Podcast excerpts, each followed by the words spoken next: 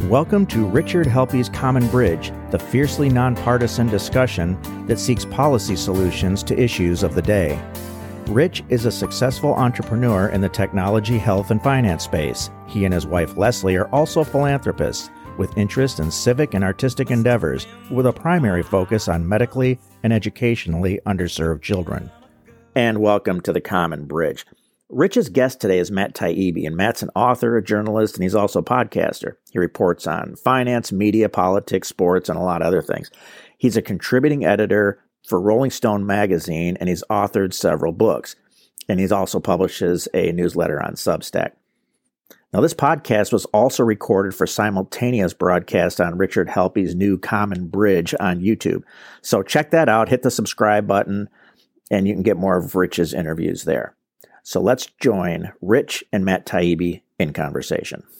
We're sitting today with Matt Taibbi. Matt, thank you for joining us on the Common Bridge. Of course, the Common Bridge is the fiercely nonpartisan podcast and now YouTube channel where we discuss policy, we discuss how to solve the problems of the day, how to seize the opportunities of the moment with many distinguished guests. And we have with us today author and journalist. So, welcome to the Common Bridge. Thank you for having me. You're writing for Rolling Stone and others, and your books, which you have the best book titles Insane Clown President is a great title, and Hate Inc and I found those to be very attractive. And uh, you wrote an article earlier this month called We Need a New Media System. Tell our audience of the Common Bridge about that, please. Yeah, it's um, this is based on the ideas that are in the book you reference Hate Inc., which is really a story about how the commercial model of um, the news business, which I grew up in, my father was also a reporter, how that's changed in the last uh, 40 years.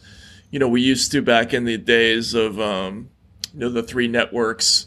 Uh, the commercial strategy was to go for the whole audience, um, and now with the advent of cable and the internet and the atomization of the news landscape, the the dominant strategy commercially is to pick a demographic and just try to dominate it uh, by feeding it news that we know that they will like uh, and that will reinforce their views. And that's sort of the fox strategy. You know we know we're going to give this audience what they what they're going to respond to but that that's also what goes on. On the other side with msnbc uh, cnn and the problem with that is that it, it, it heavily incentivizes news companies to kind of demonize each other's demographics. And there's no uh, incentive to really kind of play things down the middle or, you know, balance is a word that's become tainted in journalism. But, uh, but I think it is, it, it's, a, it's an important word. There's no incentive to that because, because your audiences aren't going to respond and they're not going to stay. So, um, when, what I was proposing is basically you know maybe someday we'll we'll create um, a new framework that will um, attempt to try to figure out how to uh, how to have a news business that doesn't depend on stirring up audiences against each other is the idea. I think you have a term of art. Is it called outrage center or writing to the outrage center? Is that a one of your terms or is that a term of art? Yeah, I, I, do use that. I'm not sure whether that's mine or whether I plucked it from somewhere, but I, I definitely talk about that. I mean, that's that's the idea, and I've worked in media for almost 30 years now, and that's what we're that's mostly what we're doing. You know, we we all know who our audiences are, and we know what they're going to respond to, and you know, in the if you work in Fox News, you know that if you do a story about some uh, you know, absurd, over the top uh, woke episode on a campus somewhere, that your audience is going to go nuts about it. Same with us. You know, when I worked for Rolling Stone and I did a story about how loopy Michele Bachmann was or whatever it was, you know, our, our audiences eat that stuff up. And there's not a whole lot of uh, incentive to try to tone down that instinct in your audiences. I, I actually watched when you authored Objective article, but it wasn't following the talking points of the kind of left leaning part. And boy, did the knives come out. Um, you know, you were like the guy, and and then it was, well, wait a minute, why is he writing this now? Like traitor. It maybe maybe I'm overstating the case. No, no, no. This this is the thing that uh, that became very common um, after Trump arrived on the scene. It's it's interesting. In my career actually one of the things that actually boosted my career early was was the perception that I was willing to criticize in all directions. Um, you know, I did a lot of store, a lot of reporting after the financial crisis that was heavily critical of Democrats for their various policy failures leading up to that crisis. And at the time, the journalistic consensus was, well, that's good. That's that's fairness. That means that we can trust this kind of reporting. But once Trump came on the scene, that that fell out of favor the idea of you know just sort of calling things as you see them suddenly that became a crime that we call false equivalency or false balance or whatever it is. And it became an accepted tenet of the profession that it's the journalist's responsibility to help push the audience in the correct electoral direction which i think is not what we're supposed to be doing but that is now basically the hegemonic belief within the business. Yeah and i don't look i don't think this started necessarily with trump and I recall the first press conference that President Obama had in the White House, and the New York Times reporter asked him how he was finding the job so far. And one of the questions was, what part of it was he finding most charming? I mean, you talk about hard hitting journalism. And then throughout that, they redid one seventh of the economy in the healthcare bill. I, by the way, am a healthcare guy. I actually read that bill start to finish. And I've read the Medicare for All bill and I read the Clinton Care bill when that was in. That was the, the business I was in. So I was waiting for anybody, PBS, I don't care, somebody to sit down and say, okay, here's the healthcare financing methods we have today, and here's what's going to change and what it's going to mean to you. Still waiting to get that report. And people want to know what it is. Why is it that we have this crazy patchwork? And I've had six people on my podcast, if you count me as a knowledgeable healthcare person, coming from all different perspectives, all arrive on the same fundamental framework about what needs to be done. And it's frankly not that hard and it's frankly overdue. The people that we actually hire to do this won't do it, that we elect, and, and the people that are supposed to report on it don't. So I was intrigued with where this can go from here.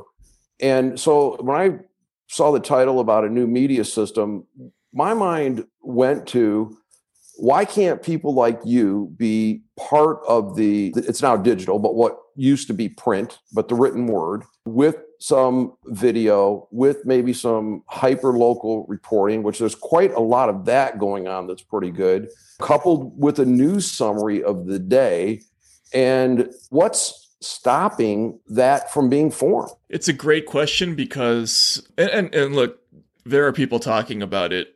There are high profile people in journalism who are discussing the possibility of creating kind of a new corporate enterprise that would seek to do this. But the problem is, it's not really in anybody's interests. It's not, you know, to do it that way. You'd have to have a kind of a dissenting CEO with a lot of money to spare to pour into this new venture who's willing to kind of buck conventional wisdom.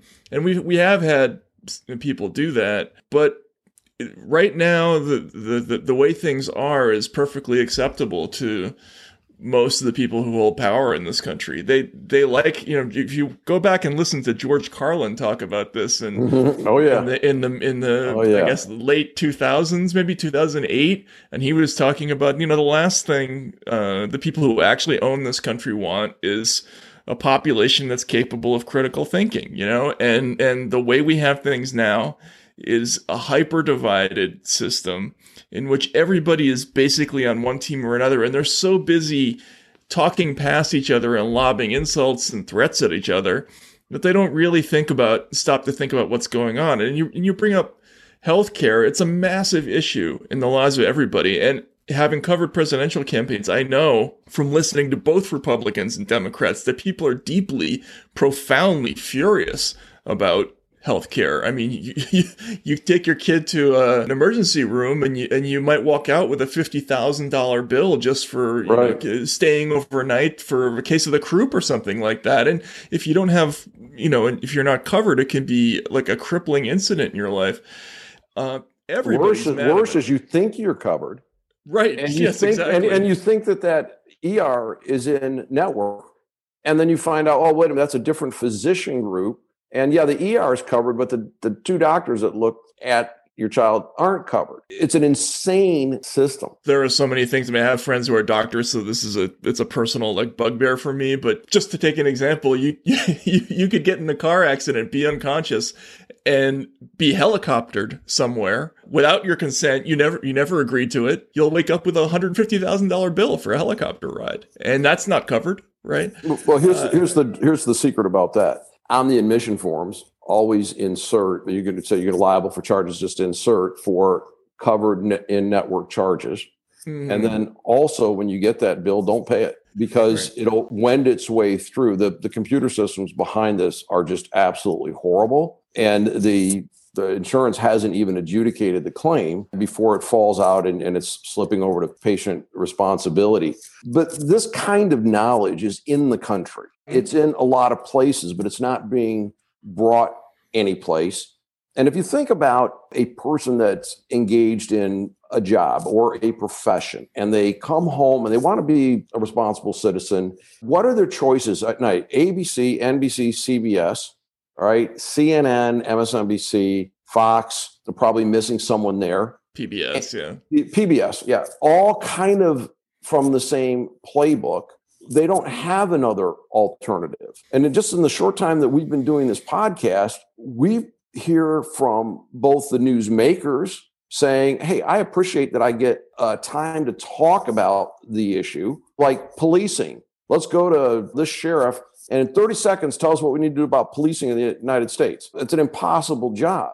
And then from the audience, they're saying, I'm not getting any information. And I've kind of of the mind when I hear that word about new media, again, I go to all of the good reporting like you're doing and the hyper local report and some of the better podcasts. It's just really bringing that together in a gateway. And I think a corporate structure with corporate control would not work. I think there's a not for profit element to this. I think there's some user pay to this. And I think there's some basically free content in this you know when you turn on CNN, you know what you're going to get. You, turn on Fox, you know what you're going to get. Not, not, to interrupt, but that tells you right there that it's not news because because the news by by its nature is surprising and confusing. And, and I'm trying to promote this. You can hold two thoughts in your head. We can all say, okay, Donald Trump was a terrible choice for president and he didn't know the job he didn't want to learn the job and he's got massive personal problems which happens to be my point of view and at the same time say that the FBI misbehaved, which they did. And I pointed this out to a very knowledgeable legal person. I said, look, James Comey, Sally Yates, Rod Rosenstein all asked under oath in a Senate hearing if you knew then what you know today about the contents of the FISA warrant application, would you have approved it? All three answered no. That didn't make any of the news. And in an email exchange with this very highly knowledgeable person, the response back was, Oh, where'd you get that? Fox News? I said, No, C SPAN live during the day. But the first reaction was, I don't like that fact. You must have got it from a bad place. That really speaks to how corrupt the media world has become. Yeah, and we've conditioned our audiences to to react negatively to news that disappoints their narrative expectations, right? So, you know, the example that you cite you know, another piece of news that's in that same vein. It came out in declassified testimony that Andrew McCabe, the deputy F- FBI director, that way back in August of 2016, they had moved on from George Papadopoulos as a target to Carter Page because he said the evidence, quote, didn't particularly indicate that Papadopoulos was actually communicating with any Russians, which tells you that the entire predicate for that FBI investigation was flawed from the beginning. When that came out in the Horowitz report, which again is not yep. it's not a right-wing thing, it was a, an inspector general report. The headlines in all of the newspapers that had hyped this story were instead focused on the idea that the the start of the investigation was legal, that it had been done without bias. Mm-hmm. But it didn't it didn't tell us the important information that there was a problem. And that's what happens when when you behave that way, audiences see it and they stop trusting. And that's why we've had results like, you know, there was a poll this week showing that only 46% of the country trusts the media. It's stuff like that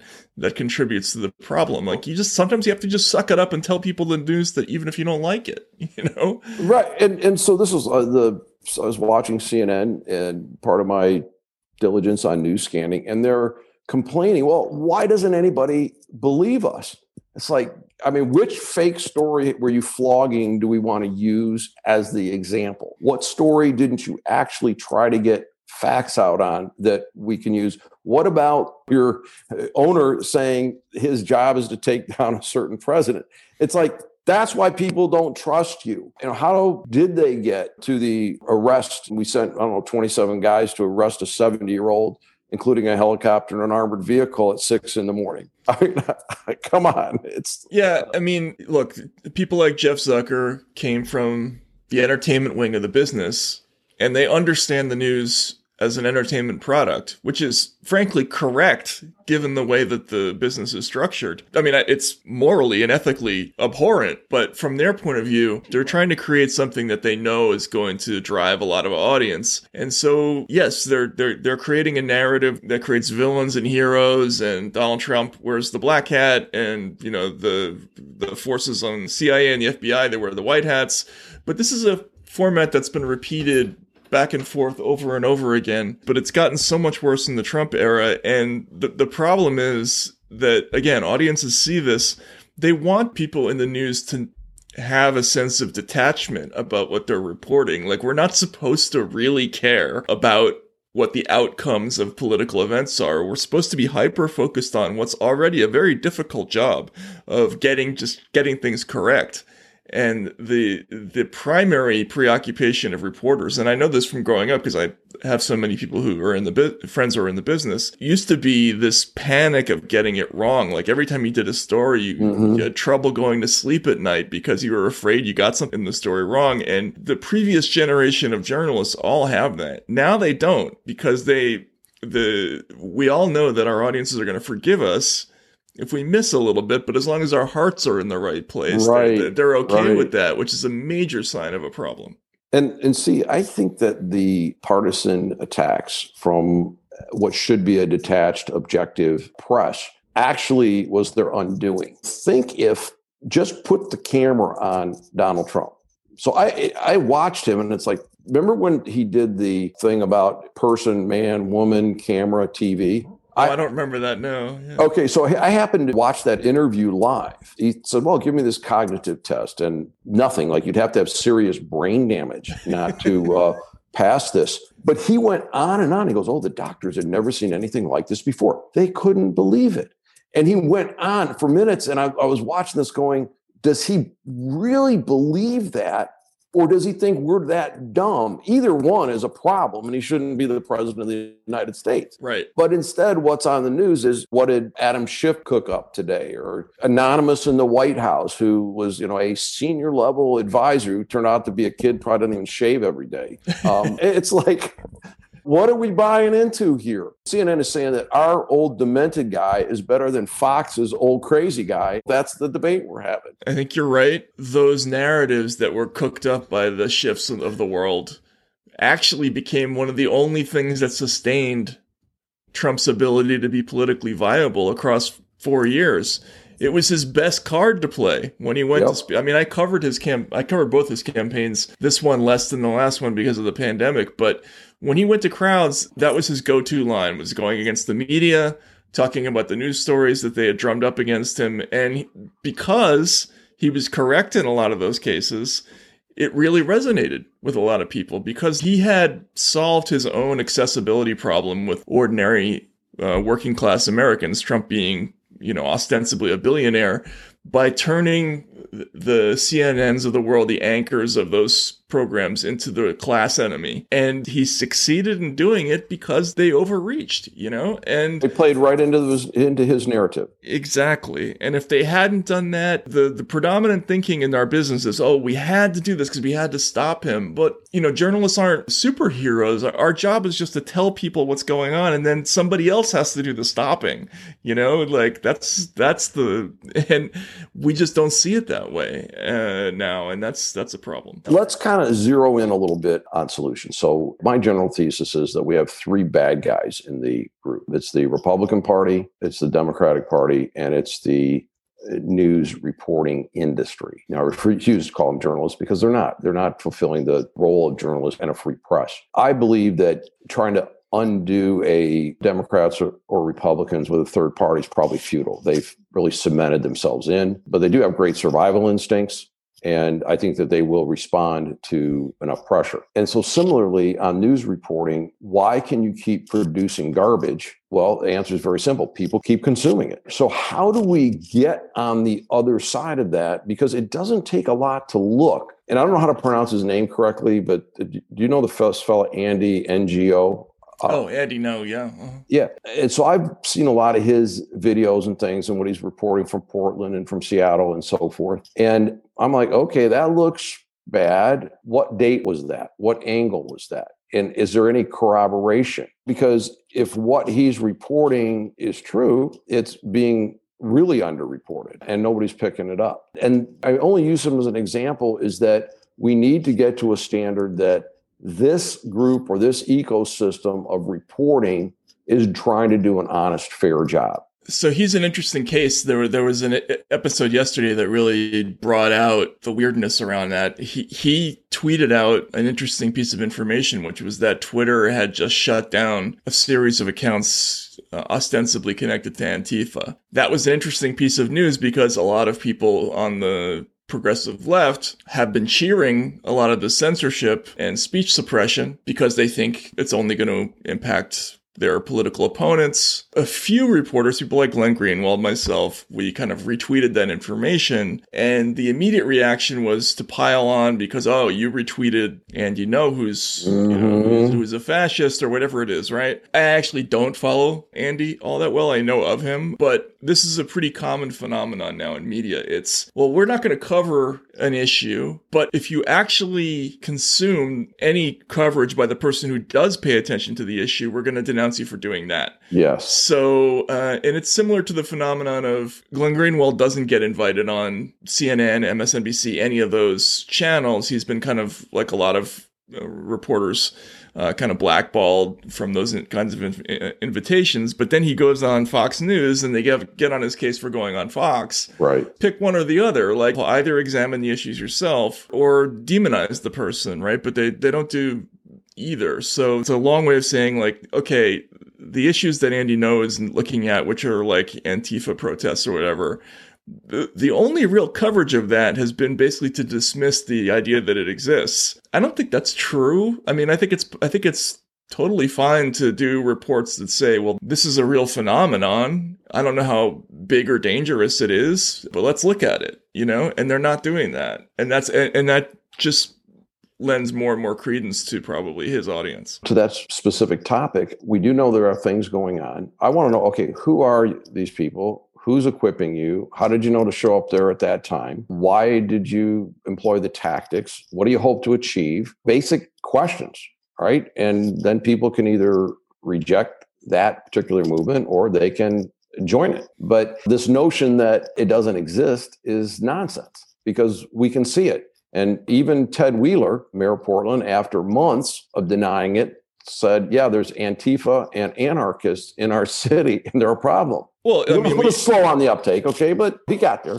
Yeah, and, and there were there were demonstrations on inauguration day in Portland. You know, it wasn't like wide scale violence, but there was a there were a couple of businesses that had their windows smashed, and that got some headlines. You can't say it's not. There's nothing there. There there clearly was significant amount of unrest this summer, and again, from a news perspective, you don't have to have a take on it. You just have to go and document it. Yeah. And th- and this was this was a problem that that I think was pervasive during the during the summer protests about police brutality.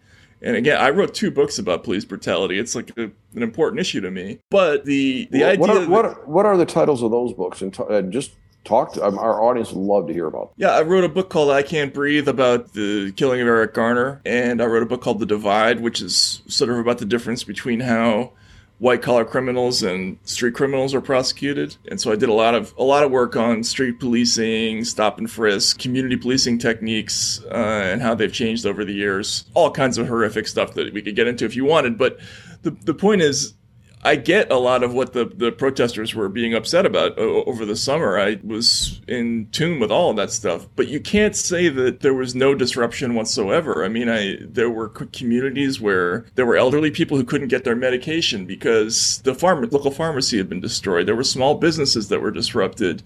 Um, you can't just whitewash that out and say it didn't happen. You have to document it. There was kind of a movement within a lot of the newsrooms to say, well, let's not do that story because it'll give credence to the idea that, that this movement is not righteous or whatever it is. It's not our job to make that determination. That's what worried me. Look, 500 people go and loot a Target store. That's the story. What happened to the Target store? And the nadir for me was in Chicago during one of the mostly peaceful protests, as they've been captioned, they smashed the windows in the Ronald McDonald House. Just one function: take care of the families of kids that are really, really ill, and right. uh, while they're getting care. And I couldn't get anybody on the left to denounce that at all. And uh, as I'm I'm watching my friends on the right, my friends on the left divide over I said something to the effect that I thought that the president deserved impeachment on the second impeachment. My humble opinion, I think he violated his oath of office. Mm-hmm. Um, he did it over a period of months, and talk show hosts probably shouldn't do that. A candidate definitely shouldn't, and a president never. Period. Right. And and that's going to get adjudicated. I'm I'm happy to see it getting adjudicated. But at the same time, I said, look, if if you were one of the people flogging these fake stories, just to your point earlier about that gave Trump cover, I just said kindly STFU and spare me the pearl clutching if you were condoning fiery arson over the summer. It, arson's arson. It's not good arson or bad arson.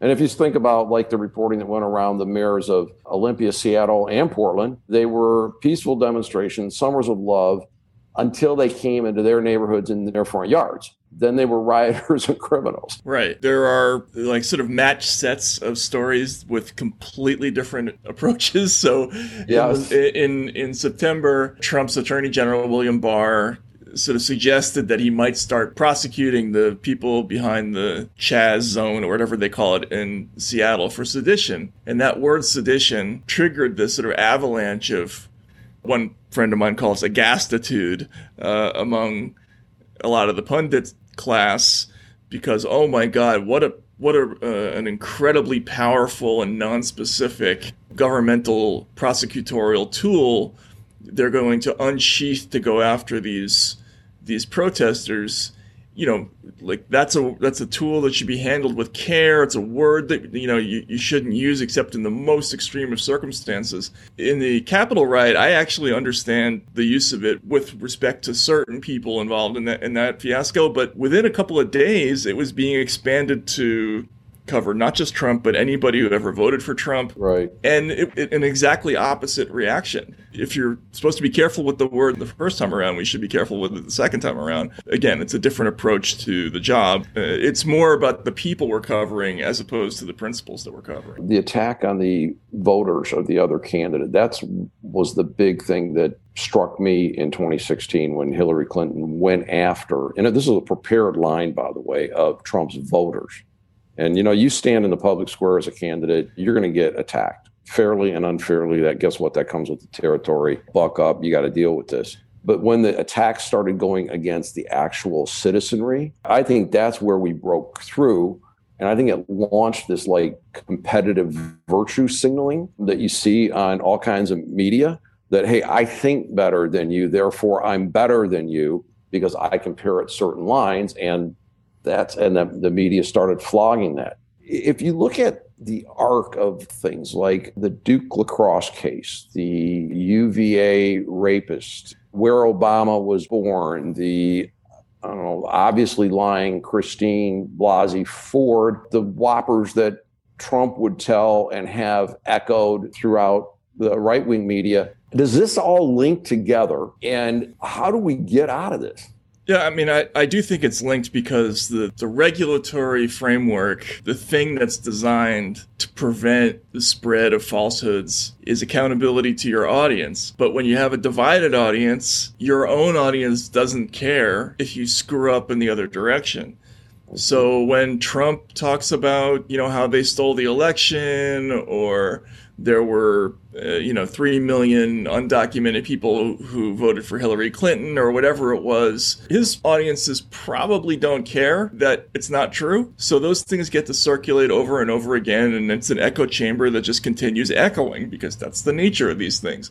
But the same phenomenon goes on the other side. If you tell a story about Trump being like a literal agent for Vladimir Putin, or that the, it's the beginning of the end of his presidency, and then we can expect indictments, which is what we were told on the middle of March 2018, and then that doesn't happen. The reason we can do that is because our audiences don't particularly care. They're forgiving. And that's that's a feature now of media on both on both sides. There are people that still hung on to the there's still people that accuse Trump of being pro-Russian.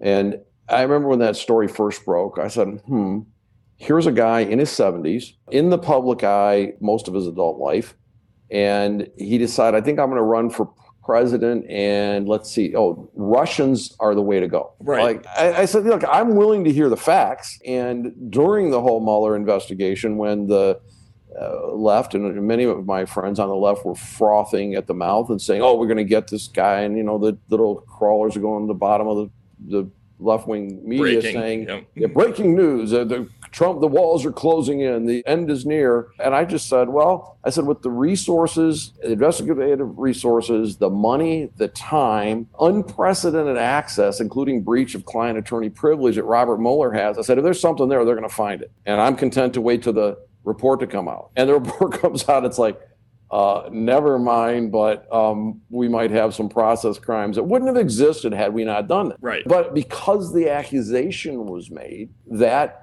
stink is going to be out there forever. Oh, yeah. It was very conspicuous that the entire Russiagate story was absent from all of the autopsies of the 2020 election. It was like it never happened, right. right. I mean, it's, you know, again, I, I lived in Russia for 11 years, and the Sovietness of our approach to memory now is just striking, right? Like, this was the biggest issue in the Trump presidency for three years. Uh, he was dogged by these accusations constantly. And, you know, did they have an effect on him? Did they have an effect on the country?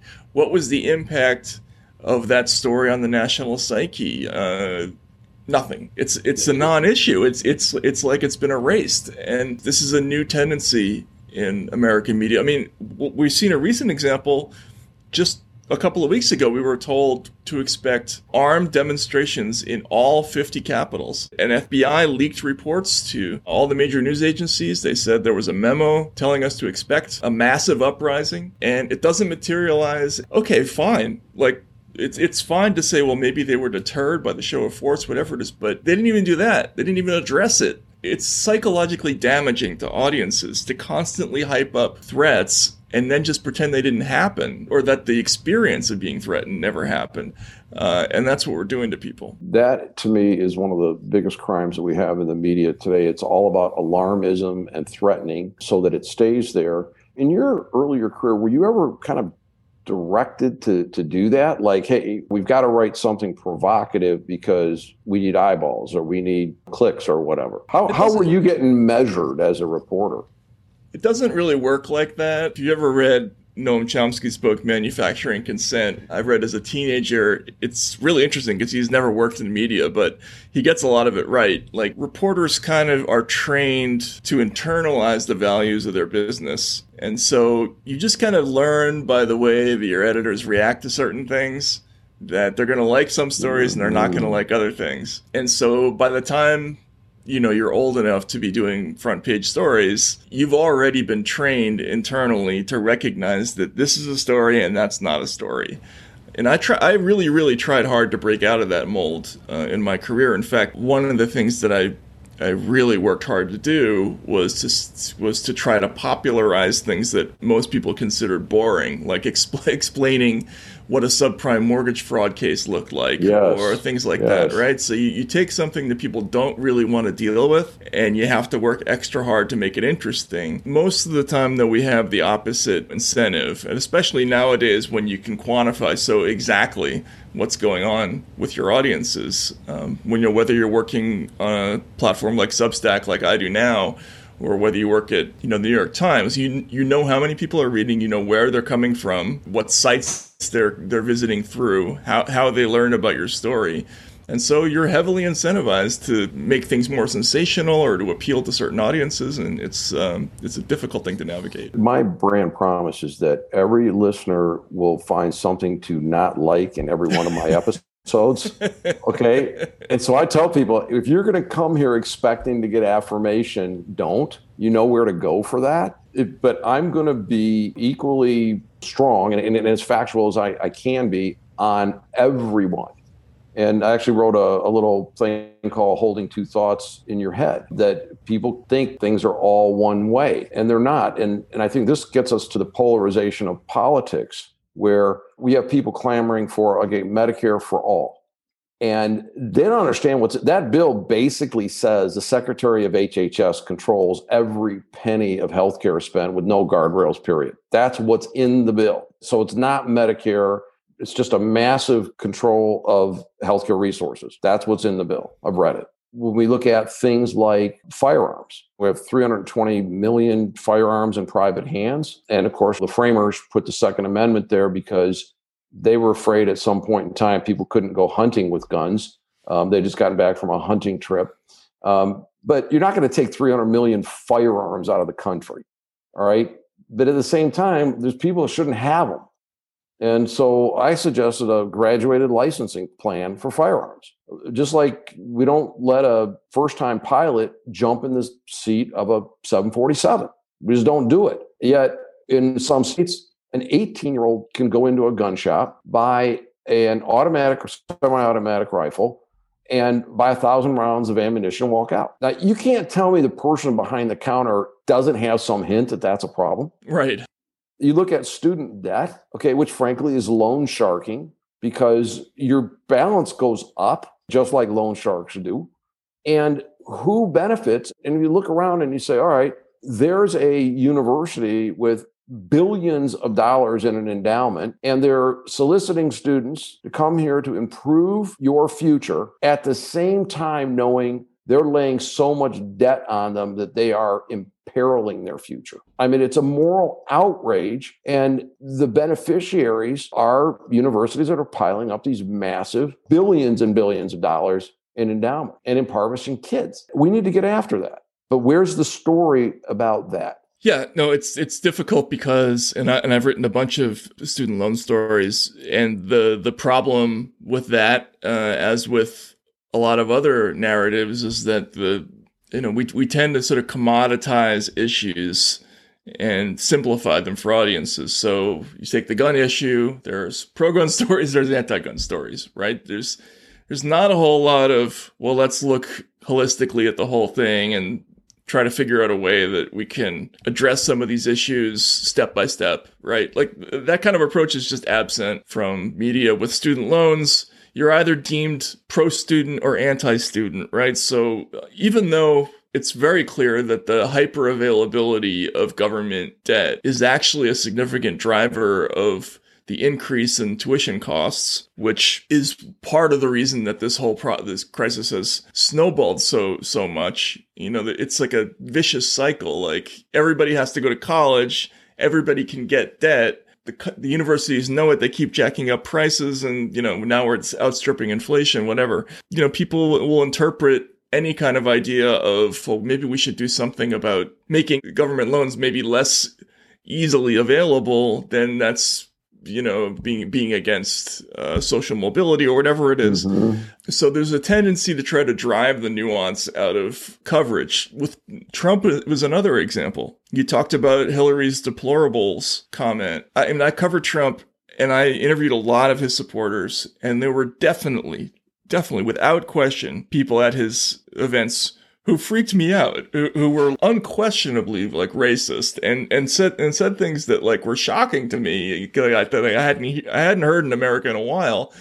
And then I would, you know, two rows down, I would interview some 60 year old grandmother who's just like, oh yeah, I loved his reality show. You know? Mm-hmm. and you know they were completely out to lunch in like in a different way. Like you know I, I would ask the question what does liking him in a reality show have to do with you know his fitness for the presidency? And you know there's just nothing there. Those are two completely different phenomena but even that is too complicated for the press. Like you talk about two thoughts. There were there were hundreds of weird reasons why people voted for trump but they reduced it all down to one or two in the process. I think they missed a lot that was important so yeah, I, I totally understand what you're saying. And well, I think a lot of Trump's vote was anti-Hillary vote. Oh, of course, of and course. Yeah. Just I vote in a swing state, Michigan, and we were bombarded with two negative Hillary attack ads by Hillary Clinton every single commercial break. You got one or the other. And then about every, I don't know, 10 or 15 times would be Trump ad talking about restarting factories and the like. I don't know who was advising Hillary Clinton to not do a ground game. And I don't know who was advising her to bring up the Billy Bush tape because I can tell you there were Democrat women, staunch Democrats, I won't vote for because she slut shamed a 23 year old and uh, defended a serial sexual abuser. And I was asked on things, well, how would I advise the Democratic Party? I said, I would tell Hillary to pick out one thing that she's done that's benefited other people, and I would just hammer that home. Give people a place to go. Never came up with anything that she had done for other people. And Trump rode that. So he never had to have people face the full reality of a guy whose executive talents is all about by the seat of his pants. He roars a lot, but he doesn't follow through. And so, you know, then they come up, well, he colluded with Russia. And I'm like, I don't think this guy's organized enough to collude with anybody. He'd have to like stay on a plan for a period of time. yeah, I don't think more than eight seconds at a time. Yeah, yeah, I don't think I don't think he has the attention span to collude with anybody.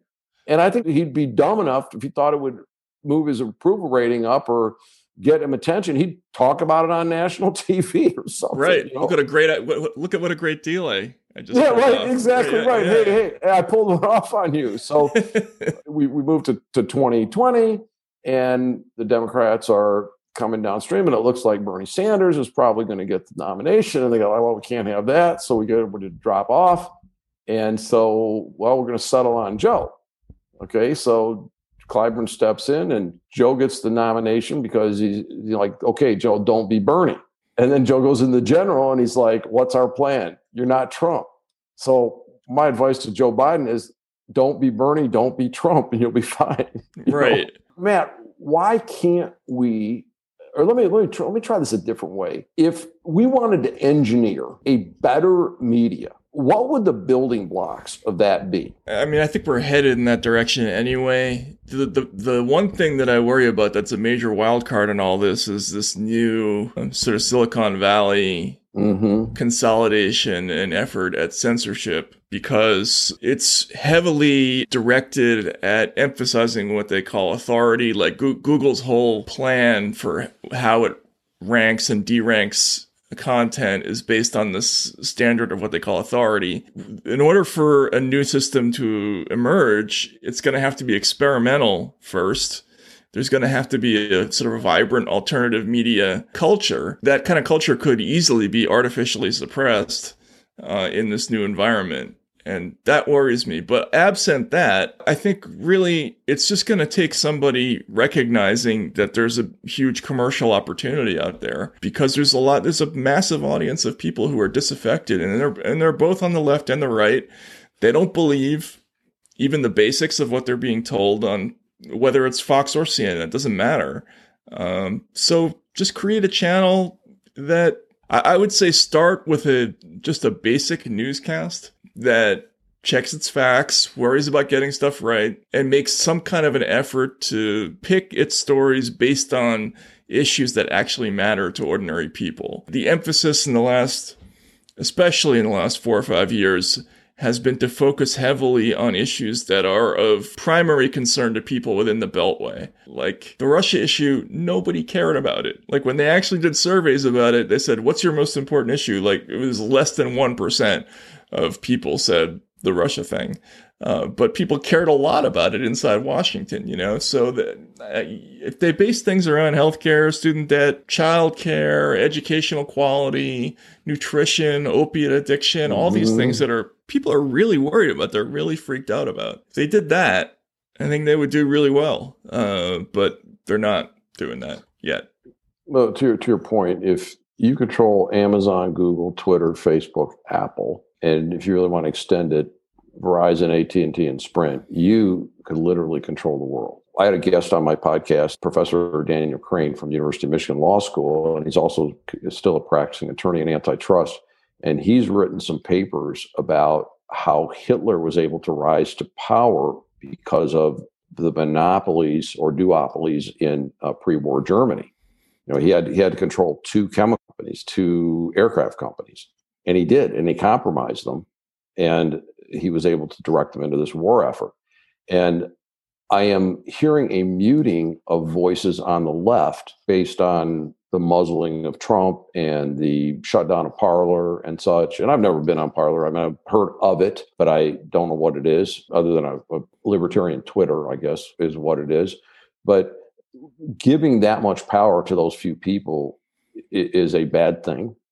And the irony of this is that most of those companies they were spawned based on an antitrust ruling that broke up AT&T mm-hmm. and, and, and a consent decree that limited IBM. And again, this is where good reporting would come in. Google is way past due to be broken up into multiple companies. They are in, in huge need of being broken up. You, you add the the media element to that, and it's it's a very frightening picture.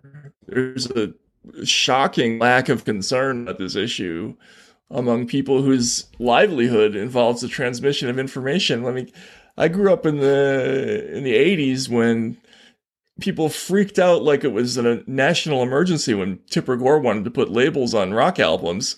Mm-hmm. Uh, and now it's like, you know, the CEOs of Twitter and Google and they're just zapping accounts left and right and nobody cares, you know, and it's it should be a huge issue in the press because this is it's clearly something that's going to be directed or already is being directed at us. It's very strange that there's that there's no uproar about this or no no fear about how it's going to be employed. The the incident with the New York Post uh, expose on Hunter Biden, which I didn't think was terribly important of a story, but to suppress it was a huge deal. And reporters should have been freaked out about it, and they weren't at all, which is very worrying. Yeah, great example. And and the suppression of it made it more like, why don't they want this out? I thought the tale about how the laptop got to the FBI was far fetched. you know, like, yeah, you took three of them in there, although there was no denial from anybody about that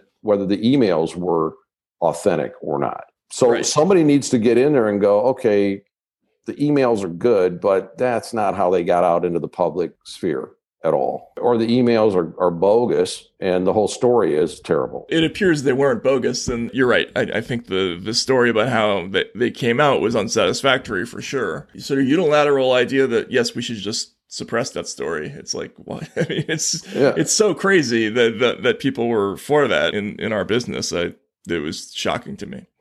Well, the first uh, test case, I think, of making a non-person, and you lived in, was it Soviet Russia at the time, or was uh, it? I, I, went to school for a year in the Soviet Union, and then after that, it was Russia. So, making a person a non-person, and Alex Jones, who is an idiot I, and an inflammatory guy, but simultaneously taking him off of every major platform.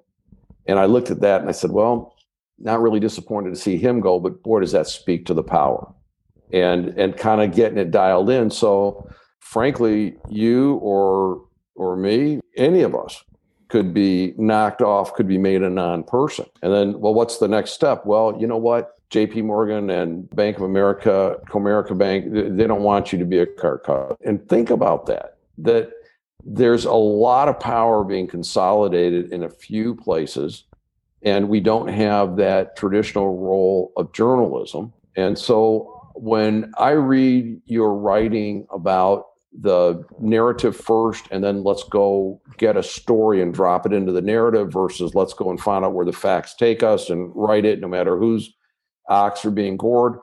I, really feel strongly we need to get back to that. I do think there's an appetite for that in the country. I do think there's an appetite for balance and plain speaking. The police chief in the city of Detroit, great guy. He would talk about pearl clutching there was a series of home invasions in the southwest side of Detroit where the home invaders were shot by the homeowners. And his basic attitude was, look, we can't be every place all the time, so we're pretty happy about this. And it was like, wait, you can't say that. It's like, well, actually, we can. Um, so, and you know, he's a, a good guy, Democratic guy in a very Democrat city, but he's trying to keep people alive and keep the bad guys out of your house. But he was breaking from doctrine that guns are bad you know, mm-hmm. and, and, they are bad misused, but they are also a tool. And we have to get to that kind of discussion. Man, I hope that you will continue to be bold. I hope you'll continue to be successful. Uh, write more books, write more articles. I'd be delighted to share more of your work here, and perhaps we can think this through about becoming part of or helping support a, a turn in journalism back to that very important role that the framers had in mind. Oh, well, thank you, Rich. I really appreciate it. Thanks, thanks for having me on. Is there anything that we didn't cover today that you think that no? I think I think, I think we hit hit most of the most of the key points. So that's cool. Well, let me make this an official sign off. This is Rich Helppie with our special guest Matt Taibbi of Rolling Stone and author and many other publications. Look him up on Substack I guarantee you won't be disappointed. He is a factual guy, and he's not trying to win your approval. He's just trying to do a great job as a journalist. This is Rich Helppie signing off, The Common Bridge. You have been listening to Richard Helppie's Common Bridge podcast, recording and post production provided by Stunt 3 Multimedia. All rights are reserved by Richard Helppie. For more information, visit richardhelppie.com.